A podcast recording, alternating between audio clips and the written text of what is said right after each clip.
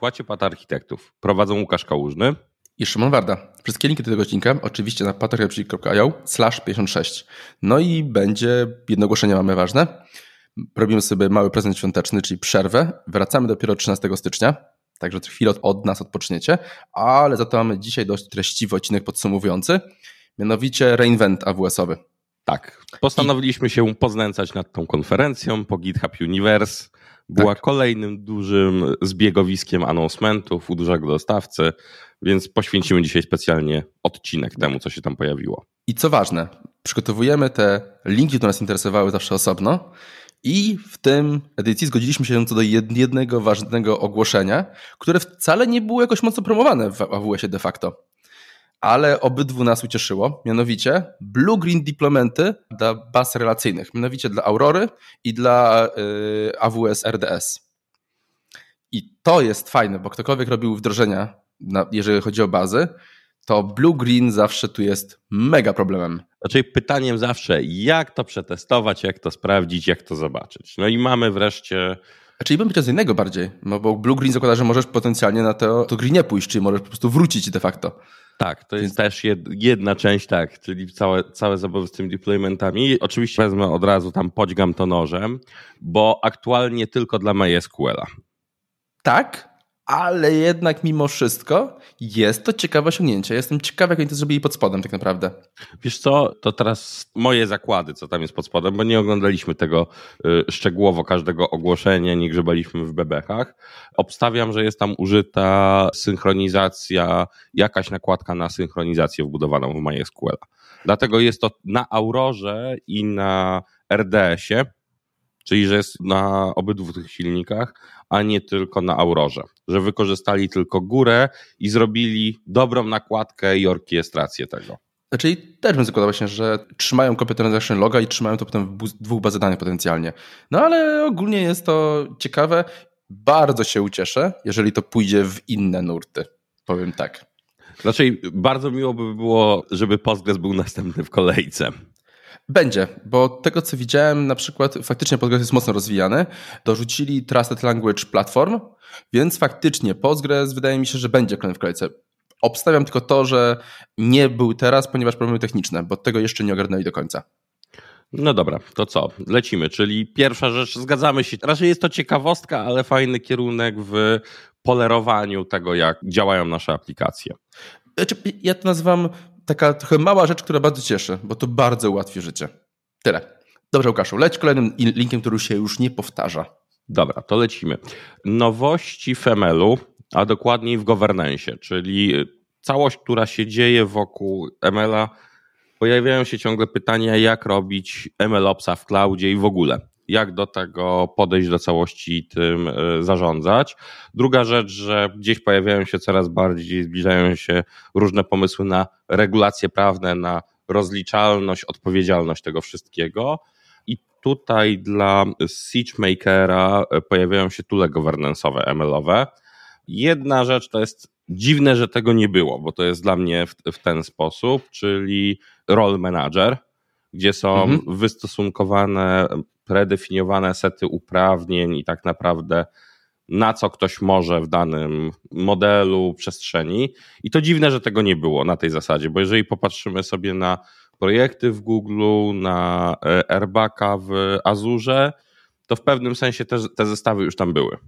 Tak, w ogóle widać, że doszło dość sporo opcji, jeżeli właśnie chodzi o security i governance, właśnie o dużo większy role control. W kontekście tego, co ty, to u mnie moją uwagę zwróciło znowu Amazon Macy. Mianowicie opcja, serwis, który odpalasz na e, bucketach S3 i on wyszukuje dane wrażliwe, czyli nie musisz mieć, no generalnie masz masę tych bucketów, masę danych i umożliwia przeszukiwanie co, gdzie masz wrażliwego i na, na co musisz gdzie uważać. I to znowu, to nie jest stricte governance'owe, ale to jest coś, tą wiedzę musimy mieć, żeby dobry governance na tym zrobić. Dobra, ja jeszcze sobie pozwolę wrócić na chwilę do tych governance'owego ML-a. Dodatkowo pojawiło się tam SageMaker Model Cards i to jest ciekawostka, czyli dokumentacja tego, co działo się wokół modelu automatyczna. czyli zebranie na podstawie, że tak powiem, zebranych parametrów, że ma być takie pojedyncze źródło prawdy o trenowaniu, datasetach, artefaktach, środowisku uruchomieniowym, jeżeli to wszystko robimy na tych pasowych komponentach, czyli zebranie tak naprawdę coś, co było kawałkiem dokumentacji, generowanie tego automatycznie bez potrzeby robienia tego przez człowieka. A to zdaje się, czy to nie jest trochę przygotowanie pod wszelkie pomysły regulacji prawnych wokół Raczej dlatego to, to, to, o tym, co wspomniałem na początku, że to jest właśnie przygotowanie, bo trzeci pokazuje to idealnie, czyli trzeci kawałek, który tam został zapowiedziany, czyli model dashboard. Mhm. Czyli spięcie właśnie roli tak naprawdę dokumentacji i pokazania tego. I co ciekawe, też właśnie pokazuje, na przykład na tym model dashboard teraz się pokazuje, jak sobie zobaczymy to, jakie jest tak naprawdę ocena tego modelu, jakie jest quality sprawdzone, data quality, czy jest zrobiony detekcja tego, czy to idzie w dobrą stronę, czy nie, używanie tego modelu, czyli tak jak wspomniałeś, raczej prawdziwy MLOps, czyli żeby patrzeć, co się z tym dzieje i przygotować się na ten governance regulacyjny, który w tym obszarze prędzej czy później do nas trafi. Jeszcze kilka wpadek i trafi coraz mocniej. Odnośnie regulacji, to znowu ja mam wrażenie, że z przygotowaniem do regulacji prawnych. Pamiętasz, może jakiś czas temu mówiliśmy sobie o kontekście wydajności energetycznej i całego carbon footprintu i tak dalej, tak dalej, tak dalej. Mhm. I ogólnie instancje armowe nie są w niczym nowym w żadnych muszę powiedzieć. One po prostu istnieją. Znaczy, Ale jak się pojawia, w zależności kto, AWS jest w tym względem pionierem z dużych dostawców. Tak, właśnie jest tego najwięcej. Ale co zwróciło bardzo mocną uwagę moją, to jest to, że jeżeli, jak się czytało te announcementy odnośnie właśnie rzeczy armowych, bardzo mocno były promowane i bardzo był taki mocny nacisk, że to jest pod kątem właśnie bycie oszczędnym energetycznie i wydanym energetycznie. Czyli ewidentnie jest przygotowanie i jest robiony marketing właśnie pod to, że tu jest lepiej i prądowo będzie dużo przyjemniej. Więc Wiesz, wydaje mi się, że tu też się dzieje tak naprawdę. Wiesz, to jest takie trochę wąchanie tak, tematu. Tylko druga rzecz, już tego akurat nie będę poruszał w tym odcinku, poznęcamy się o tym w przyszłości, ale AWS-owi zależy bardzo, Amazonowi dba bardzo o marżę. Pamiętaj, że pierwsze instancje były zrobione po to i zrobili od razu na własnym stosie, żeby zacząć pozbywać się dominacji u siebie Intela i nie dzielić się marżą. Ale tak, to jest, to jest absolutnie na pewno. Ale jednak ten też by obudówka PR-owa wokół tych instancji, ale ona bardzo mocno naciska właśnie na tą wydajność energetyczną. Tak, tylko że wiesz co, w pierwszych było tak naprawdę wydajność i to jest ciekawa zmiana, bo na początku to była wydajność do centów, że tak powiem, ile tak. wydajności wyciskasz z mhm. danego centa względem na przykład Intela.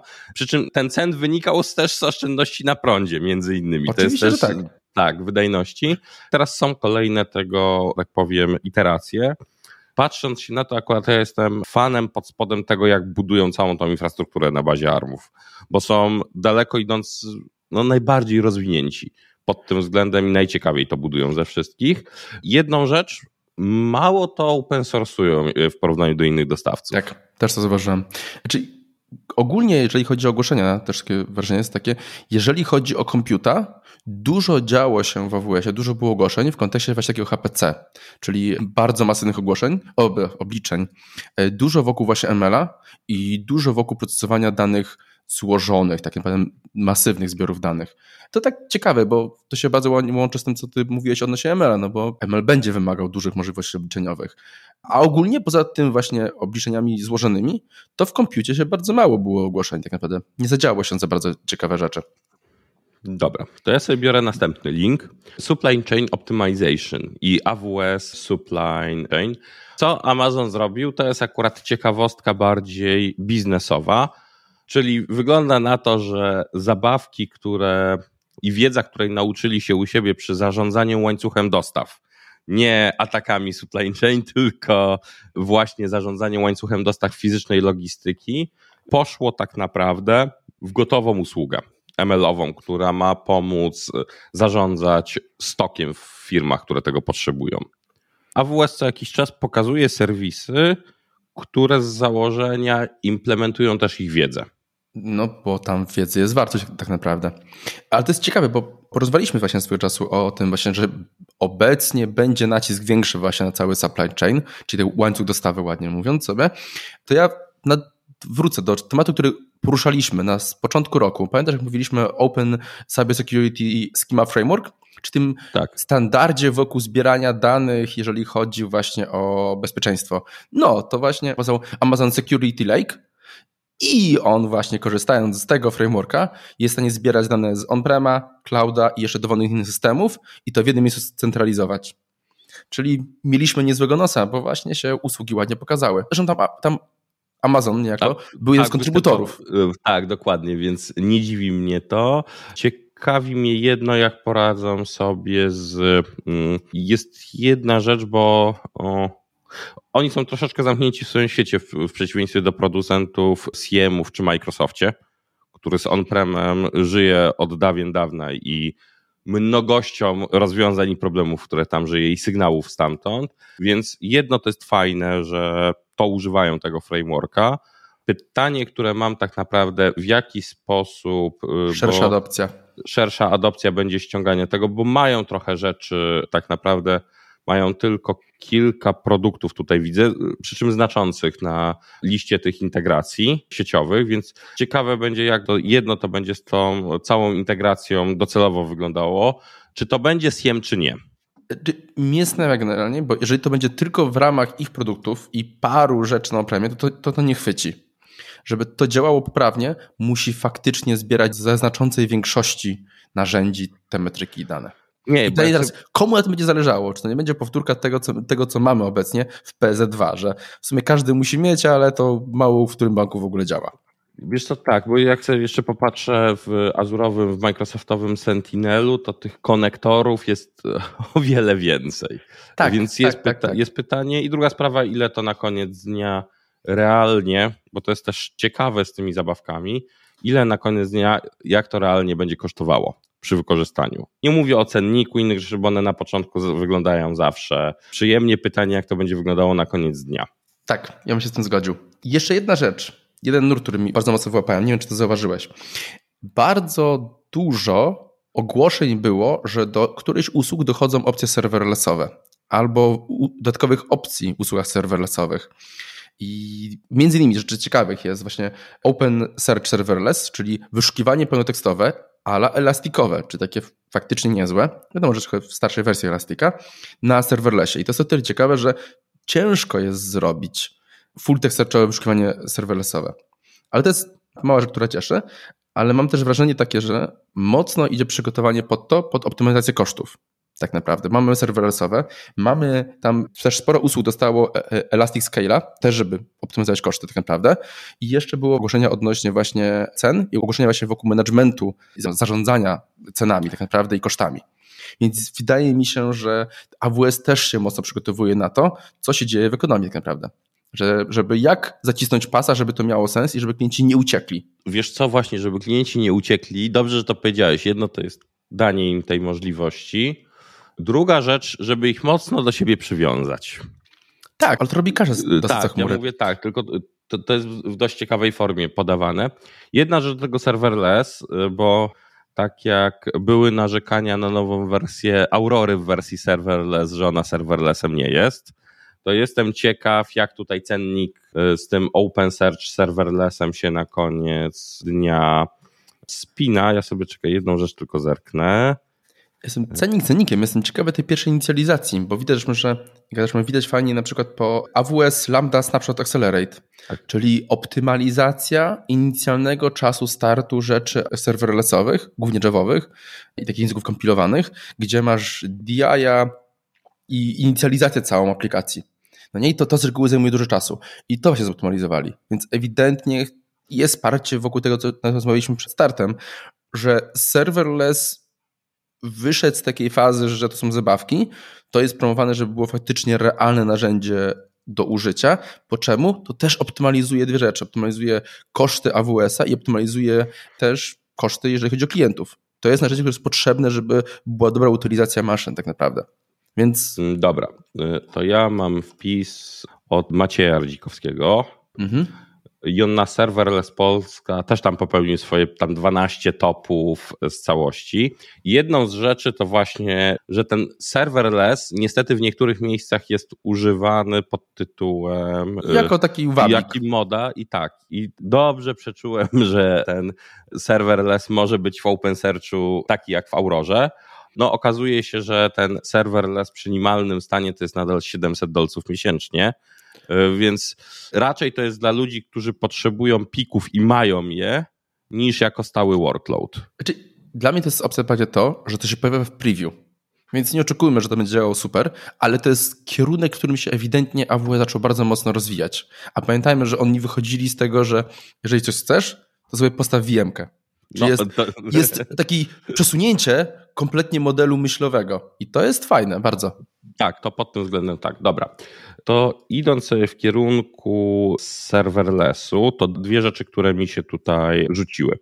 Po pierwsze, tak naprawdę to, co jest, to Step Function Distributed Map, czyli przetwarzanie na Step Functions dużych zbiorów danych z S3 i ogólnie procesowania tego budowania pipeline'ów, więc to jest ciekawa, tak naprawdę jeszcze limit współbieżności bodajże do 3000 uruchomień lamp, tam inne takie zabawki, więc mimo, że są usługi ETL-owe, to ten model wykorzystania serverlessu i tych usług bardziej kodowych do budowy całych tych pipeline'ów widać, że na rynku chwycił jeżeli chodzi o AWS-owy cloud i że jest to bardzo intensywnie wykorzystywane i wspomagają w tych klientów. Czyli w ogóle przecież inicjalne wykorzystanie właśnie lampy było właśnie bardzo mocne wokół właśnie procesowania równoległego i niektórzy szaleńcy też tam puszczali ML na tym. Może... Robiłem ten ETL-a nawet na tym w 2017 roku dla testów y, i wiem, że potem ludzie mocno z tego korzystali. A przepraszam, to równolegle to do 10 tysięcy wykonaj równolegle takim step functions map, więc to jest przy takim własnym MapReduce i innych tego typu elementach jest to już naprawdę, naprawdę sporo. Znaczy, to nie będzie limitem dla bardzo znaczącej grupy uruchomień. Dokładnie, chyba że ktoś pójdzie w, w pikoserwisowanie tego, zabawy i procesowanie. Dobra, i kolejną rzeczą, która jest przy tym, to Event Bridge Pipes. I w skrócie, bo Step Functions dostało w AWS-ie ciekawą funkcjonalność jakiś czas temu, czyli że możemy bezpośrednio ze Step Functions wywoływać sobie i przekazywać payloady do, natywnie do usług bez wołania lambdy, czyli nie trzeba odpalać lambdy, żeby wywołać e, jakąś prostą logikę z API. I Event Bridge Pipes, i to jest ciekawe, bo z jednej strony upraszcza, z drugiej utrudnia zarządzanie, mm, tak na pierwszy rzut oka jak na to patrzę, ale pozwala zastosować sobie wzorzec pipe'u, czyli przesyłania danych punkt punkt pomiędzy usługami z filtrowaniem i rozszerzaniem pól, jeżeli przerabianiem, z wykorzystaniem step functions i lamp, jeżeli potrzebujemy je wzbogacić o coś. Więc to jest ciekawostka, że nie potrzebujemy lambdy powoli w AWS-ie jako kleju, jeżeli chodzi o dane że lambda zaczyna być, tak jak kiedyś była, tak jak powiedziałeś, budowane ETL, -e, inne rzeczy ML, -e, że przestaje być tylko już warstwą transportową, tylko tak naprawdę przetwarzającą dane w całości, a usługi wokół załatwiają całą logikę i transport. No dojrzewa. Lambda w AWS ma już sporo latek, więc jak najbardziej to się będzie zmieniało. Czyli no zdecydowanie AWS, jeżeli chodzi o właśnie ten serwerlessowy, tą Lambdę, no to bardzo mocno zaczął ładnie i jest trochę do przodu względem reszty chmur. Tak, pod tym względem, tak. To, Ze to... wszystkim. Ty, ty jesteś dużym fanem Step, step Functions. Ja uważam znowu, że Durable e, Azure Raczej Durable to są różne modele. Zupełnie tak. dwa, zupełnie inne. Inaczej. E, brakuje odpowiednika Step Functions w Azure. Takiego, żeby zrobić to bez kodu. Bo zobacz, że Step Functions, teraz ten Event Build Pipes, jak sobie porównałem teraz Azure z AWS-em, Azure bez kodowania nie pozwala się tak ładnie spinać po API jak klocki Lego, jak AWS. Zgadza się, jednak to właśnie, że to jest w kodzie, ma swoje plusy, że jest dużo bardziej dynamiczne. Ja tak. to właśnie sobie bardzo mocno cenię. Tak, że się... nie mamy tego właśnie klockowego, nie mamy tego, to może być zależne od kodu, i nie jest to tak statyczne jak w AWS-ie. Tak. Bo możesz zrobić wszystko potencjalnie. To jest po prostu obudówka na. Raczej tutaj też możesz to, zro to, zrobić, ale patrząc się do wielu sheetupsów to i wielu integracji jest to ciekawy, ciekawy kierunek. Podsumowując dla mnie tego serverlessa, to Paweł Żubkiewicz z Serverless Polska fajnie też to podkreślił, e, że AWS Lambda is not, not a glue anymore. Use Lambda to transform, not the transport data. No, teraz podsumowanie. Dobra, Dobrze. teraz ty. Ja jeszcze mam jedną rzecz. Ja na chwilę jeszcze wrócę do jednej rzeczy, która mi w sumie była takim pierwszym takim smutkiem, że no, nie ogarnęliśmy tego, ale drugą opcją, że w sumie nie wiem, czy jest do końca wartość do ogarniania tego. Mianowicie, dla CloudWatcha usługa, która, czy dodatek, dodatek właśnie do CloudWatcha, która jest w stanie wyłapywać dane wrażliwe z logów i je maskować. Czy wiesz co? Ja mam o tym bardzo mieszane uczucia generalnie, Raczej bo, bo to jest potrzebne. Raczej inaczej. Tak, jest to potrzebne, tylko że RODO zostało już zgwałcone. Tak, tak, dokładnie. I to mi właśnie zmuciło, że nie ogarnęliśmy tego kompletnie jako, yy, dziedzinę, jako w ogóle jako tak. IP. Więc mamy taką zaklejkę w postaci maskowania i tak dalej to jest o tyle smutne, że za chwilę będzie opcja taka, że no super fajnie, ale ktoś będzie musiał te dane zobaczyć w jakiej sytuacji, bo to są logi de facto. Tak i w ogóle zamiast ID-ków, uwielbiam, że zamiast ID-ków latają dane po prostu na bezczela, żeby było łatwiej. Tak. Bo ty jeszcze mówisz o mailach, no maile to jest najmniejszy Nie, smutek. Ja wiem, no. ale tak, tutaj jest mail w przykładzie do tego mailu, tak. ale dane osobowe lata sobie potem peselek, dowód osobisty, kwoty, czy inne bardziej, bardziej wrażliwe znaczy, dane. Że one latają też latają, ale pamiętajmy, że te logi są często odkładane na wiele lat, czasami 5, czasami 10 lat logi. Słuchaj, znam I leżą na pakietach. Słuchaj, znam pewną organizację, kiedy z pierwszej wersji serwisu z 2001 roku logi nadal gdzieś walają się na taśmach. Ale rzeczywiście, że tak jest i to, tak to będzie wyglądało, bo mało kto podejmie decyzję, że a to usuńmy te logi, bo już się nie przydadzą, albo usuńmy no, cokolwiek. cokolwiek tak. No, całym no szacunkiem. No nie. Nie Dobra. wydarzy się. Więc Ostat, ostatnia usługa fajna ciekawa. O, znaczy, rozwiązuje potrzebna. Nie, potrzebna. O, to jest lepsze. Znalazłem dane, o, omaskujmy je. Dobra. Ostatnia rzecz. Code Catalyst, czyli AWS dorabia się swojego internalowego Azure DevOpsa dla klientów. Mhm. Skierowanego, tylko że skierowanego bezpośrednio na AWS-a. Czyli nie oszukujmy się, to ma żyć tylko w tamtym świecie, patrząc się na całość, więc dostajemy na start, bo jest to preview, mm, jedną rzecz, która jest fajna, dostajemy coś, co się nazywają blueprinty, czyli już odpowiednik ze scaffoldowanego projektu razem z CI/CD i innymi zabawkami. I to jest ciekawa rzecz tutaj w całości razem z issue trackerem innych rzeczy, czyli to, co mamy w Azure DevOpsie, tylko Start Project być może w wersji dostosowanej do AWS-a. Tak, faktycznie AWS miał dziurę w porównaniu mhm. do Azura, jeżeli o to chodzi. I ciężej tak. było zebrać klientów, żeby byli blisko. Tak, to jest to. Następną rzecz, którą jest, to mają ten e, swój edytor cloudowy, więc tutaj są też dev environmenty wbudowane w, całą tą, tą zabawkę, żeby e, sobie zdefiniować środowisko, w jaki sposób ma e, działać.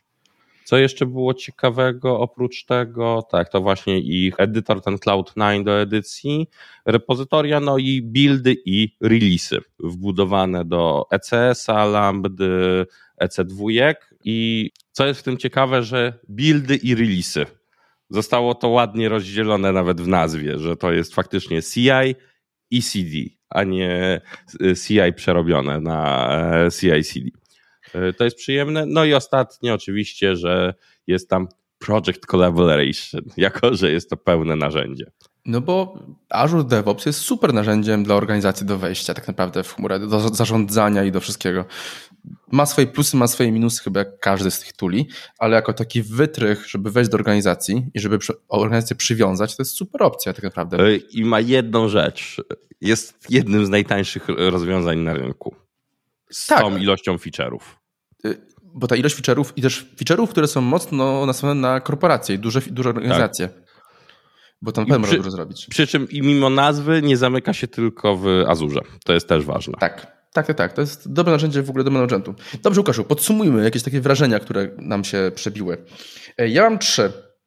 Dużo się zadziało pod HPC i pod właśnie taki masywne obliczenia, pierwsze.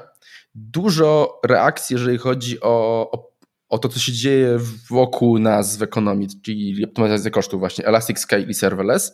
I moje ostatnie trzecie wrażenie, bo to może nie wybrzmiało z tego, co mówiliśmy, a gdzie jest Kubernetes? Bo nie było żadnego poważnego ogłoszenia, że było jedno odnośnie deploymentów, odnośnie właśnie Kubernetesa. Wiesz co, ja mam swoje zdanie na ten temat. Pod względem Kubernetesa oni są z trójki dostawców na trzecim miejscu. Z trzech dostawców hyperscale'u oni są na trzecim miejscu, więc mnie to trochę nie dziwi i śmiejąc się, że zanim im się uda nadgonić releasowane wersje, to trochę czasu, trochę czasu minie patrząc się sesji, było sporo na temat y, w ogóle EKS-a i innych rzeczy wokół, ale to nie jest technologia. Zobacz, że Microsoft skupił się u siebie na Ignite, patrząc się, co było niedawno. To skupił się na zarządzaniu flotą, w on-premie, tym EKS-em, innymi rzeczami. Tak. AWS ma też podobne rzeczy, o tak, ma też podobne, ma te swoje open distro dla EKS-a, więc to różnie sobie na tej całości wygląda. Tak, zgadza się jak najbardziej. Tylko właśnie nie oszukujmy się, że te wszystkie konferencje to jest też opcja na robienie PR-u i szumu wokół pewnych rzeczy, żeby C-level i tak dalej ludzie usłyszeli o pewnych rzeczach. I to, że nie było tego szumu, to mnie bardziej zadziwiło. Nie, wiesz co, bo to jest już tak jak mówiliśmy, że chmura to jest new normal, to Kubernetes jest new normal w firmach, mimo że brakuje kompetencji, etc. Dobrze, Jakie ty masz podsumowania? Ja wiesz co, jedno, nie ma efektów wow, jak popatrzymy poza pierdołkami i chmura tak samo w Azure, y, Azure, Google wchodzą w fazę polerowania. To już jest coś, co istnieje z nami dość długo i tam już fajerwerków nie będzie. Raczej y, pytanie, jak quantum computing zacznie działać, być dostarczany as a service, zobaczymy jak wtedy pociągnie bardzo wąska grupa zastosowań de facto i to nie, będzie... Nie, ja bardziej mówię, dla mnie quantum computing realnie to są lata 60. Teraz odpowiednika tego, co znamy z informatyki, dlatego jestem ciekaw, co będzie w tych szybszych cyklach, za kilka cykli, jak to się, w którą stronę to się pociągnie. Według mnie w ramach bardzo wąskiej specjalizacji i wąskich zastosowań. Dobra, to zobaczymy. Dobrze. No to co? Słyszymy się kolejny raz 13 stycznia. Dokładnie. Trzymajcie się. Hej. Trzymajcie się, na razie. Hej.